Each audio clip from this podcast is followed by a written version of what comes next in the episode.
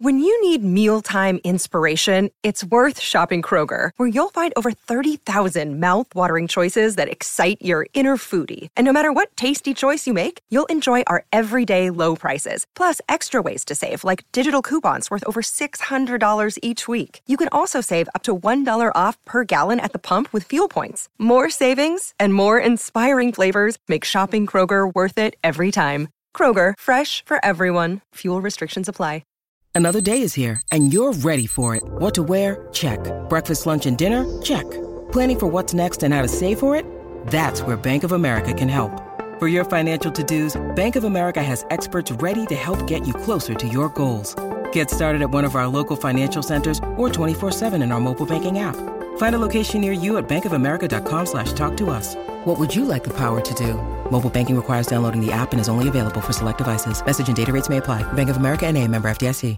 This is Optimal Living Daily, episode 1238 Your Dreams Matter, period, by Brit with CapeFlanders.com. And I'm Justin Malik, the guy who's been reading articles, book excerpts, essays, sometimes stories, every day, including holidays, for over three years. I'm going to keep this intro nice and short, so let's get right to it and start optimizing your life. Your Dreams Matter, period, by Brit with CapeFlanders.com. The first time I truly interrogated the idea of abundance was when I was in graduate school in 2012. At this point, I had stumbled across tiny houses and the minimalist movement, and it all made so much sense to me. Maybe it was being saturated in a higher education environment that urged critical thinking, but when I projected forward to what I thought my life would look like in 20 years, it did not include the traditional markers of success. But when you tell your family, who generously help pay for a portion of your education, that you want to essentially abandon any call to a high powered, i.e., high paying career and want to build a tiny house, you can probably imagine what their reaction was like. Of course, a high powered career and living in a tiny house are not mutually exclusive. Just look at the CEO of Zappos. But in my case, I knew I wanted one because I didn't want the other. On the whole, or on the surface at least, my family is supportive of my alternative lifestyle aspirations. Sometimes, though, small comments here and there make me wonder if my dreams are good enough. You'll get sick of each other in that small a space. I don't think you realize how small it will be. It's not going to be a good investment. Do you even have plans or designs for it? My quick rebuttals to these comments are normally, no, we won't. Yes, I do. That's not why I want one. And Exhibit A, my blog. I could write much more detailed posts dedicated to refuting each of these questions and comments, but that's not a meaningful use of my time, nor would my family read them. If you have any sort of dream that is counter to the mainstream, like a simple life, early retirement, a nomadic lifestyle, etc., you probably know at least one person who has a knack for making your dreams feel small and not quite good enough, even if, and sometimes especially if, they mean well. For me, enoughness has been something I've struggled with for years, or at least since elementary school. If there's a society upheld ideal, I've never quite felt like I've achieved it. I've never really felt smart enough, fit enough, strong enough, pretty enough, etc. This isn't a pity party, it's just the truth. I don't really know where the feeling of lack came from, and at this point, it honestly doesn't matter. Actually, that isn't entirely true. I know exactly where my lack of enoughness came from, my childhood, while wonderful in many ways, was oftentimes filled with parental alcoholism and mental illness. As a young child, it's hard to process those situations in the moment. I'm 27 now and I'm still coming to terms with all of it, and I'm sure I'll be processing it for years. However, I'm not looking to lay blame. Ultimately, that won't get me anywhere. What my childhood did leave me with was the sense that you might as well believe in your dreams because no one else will. Obviously, this is easier said than done, especially when there are entire industries that have been designed to make money off your sense of enoughness. It will likely come as no surprise to you that consumers in North America are sold the same version of what success and abundance look like.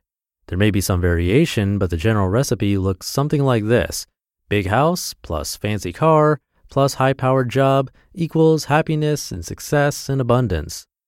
I want to make it clear that there is nothing inherently wrong with any of these things. If they are what you truly desire, that's great. I think everyone should have a chance at the life they want, whatever that looks like for them. However, since you're here, you are probably questioning this formula for abundance. Something about it might not sit right with you. You might not be able to put your finger on it, but you know it's not for you. What is more problematic than this equation is the mindset that we are supposed to buy into. If we don't want the things in the equation, we're not good enough, or we are made to think we're not good enough. Our dreams don't matter if they don't fit into that narrow view of what abundance looks like. But where does that leave you? If you aren't buying figuratively and financially into this equation, what's the next step? Redefine it for yourself. A dear friend and mentor of mine gave me this question to ponder during a retreat a couple of years ago. I think it sums up the idea of enoughness perfectly. Quote, Others will tell you who they think you are, but if that doesn't align with your gut or internal truth, how do you proceed in a way that is healthy for you? End quote. Others in your reality can be family, friends, colleagues, or society as a whole. If any of what I've written so far has resonated with you, you can probably think of at least one person who imposes their idea of who you should be onto you. I can honestly say I've been pondering this question for years. What has led me to is a reworked understanding of what abundance means to me and no one else. In my mind, abundance are the things that bring you joy in life. I'm sure that's different for every person hearing this. It could be family, friends, experiences, health, etc. But the fact remains, we can redefine it for ourselves if we want to, if our current definition no longer serves the view of what we want in our life. What would an abundant, successful life look like to me? Being able to contribute something meaningful to the world, a modest home filled only with things I truly love, being able to spend time doing what makes my heart feel full. The bottom line I'm trying to get at here is that your dreams matter, period.